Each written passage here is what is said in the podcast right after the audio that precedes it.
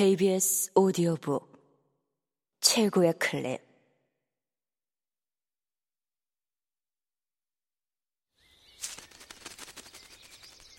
KBS 오디오북.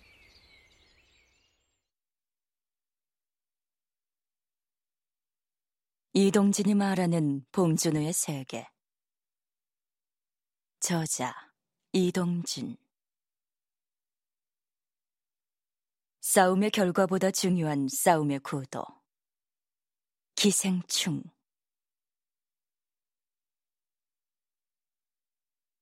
봉준호 영화의 핵심 키워드 중 하나는 계급일 것이다.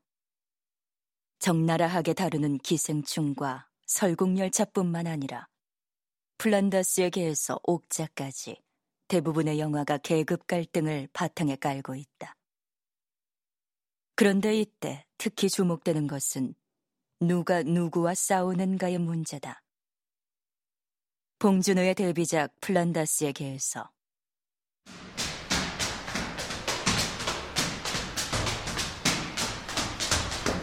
아파트 관리 사무소 직원인 현남역에 배도나는 주민들이 키우는 반려견을 죽이는 범인을 추적한다. 이 영화에서 죽거나 죽을 위기에 처하는 개는 모두 세 마리인데 그 중에서 실제로 죽는 두 마리의 개는 어떻게 해서든 교수 자리를 얻어서 안정된 계급적 지위를 확보하려는 대학교 시간 강사 윤주 역의 이성재와 관련되어 있다.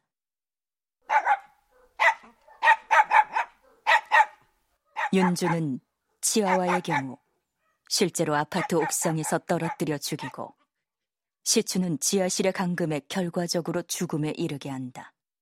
그러니 현남이 싸워야 할 상대는 중산층인 윤주다. 도중에 현남은 실제로 윤주와 잠시 추격전을 벌이기도 하지만 끝내 그를 잡지 못할 뿐만 아니라 정체조차 파악하지 못한다. 대신 현남은 세 번째로 실종된 윤주에게 푸드를 잡아먹어서 한 끼를 해결하려 하지만 죽이는 데엔 실패하는 불황자 최씨 역에 김래하에 맞서 맹렬하게 싸운 후 경찰에 넘겨 처벌받게 한다.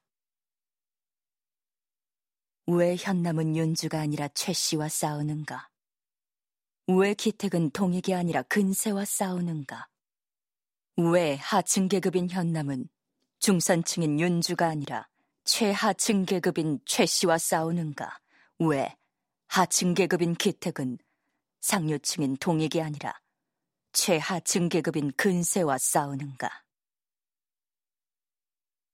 봉준호의 하층 계급에 속하는 주인공들은 상층 계급에 속하는 인물들과 싸우지 않는다.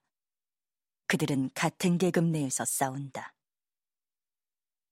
기택 가족처럼 일자리를 얻기 위해 싸우거나 현남처럼 일자리를 보존하기 위해 싸운다.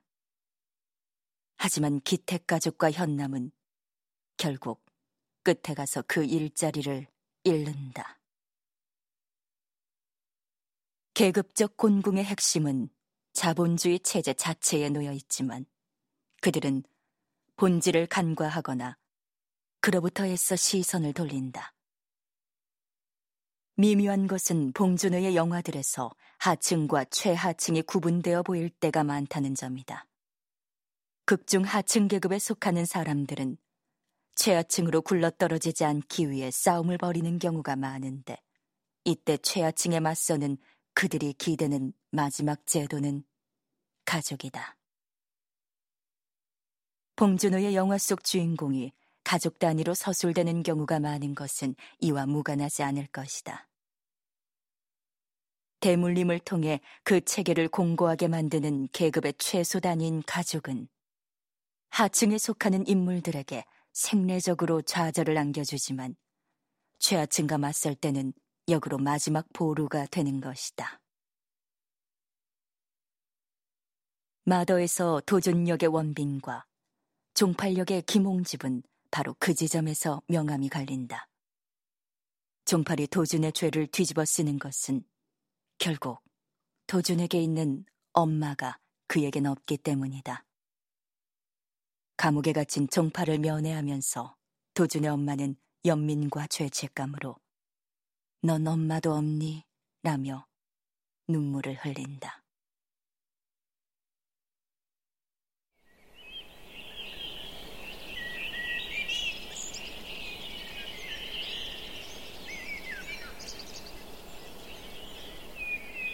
옥자의 서사지를 벗어나는 데 성공하는 옥자와 달리 그 외에 수많은 슈퍼돼지들이 죽음의 구렁텅이로 굴러 떨어지는 것은 옥자에겐 있는 언니가 그들에겐 없기 때문이다.